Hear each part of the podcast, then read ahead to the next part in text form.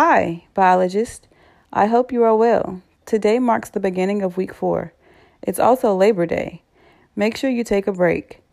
This week, we will focus on enzymes, which ties into the macromolecule lesson on proteins from week 3. Towards the end of this week, Lecture Exam 1 will be available. Make sure you have downloaded Respondus. Also, this week you will conduct actual wet lab experiments at home. I'm looking forward to seeing your results. Please do not hesitate to reach out to me if you have any questions, comments, or concerns.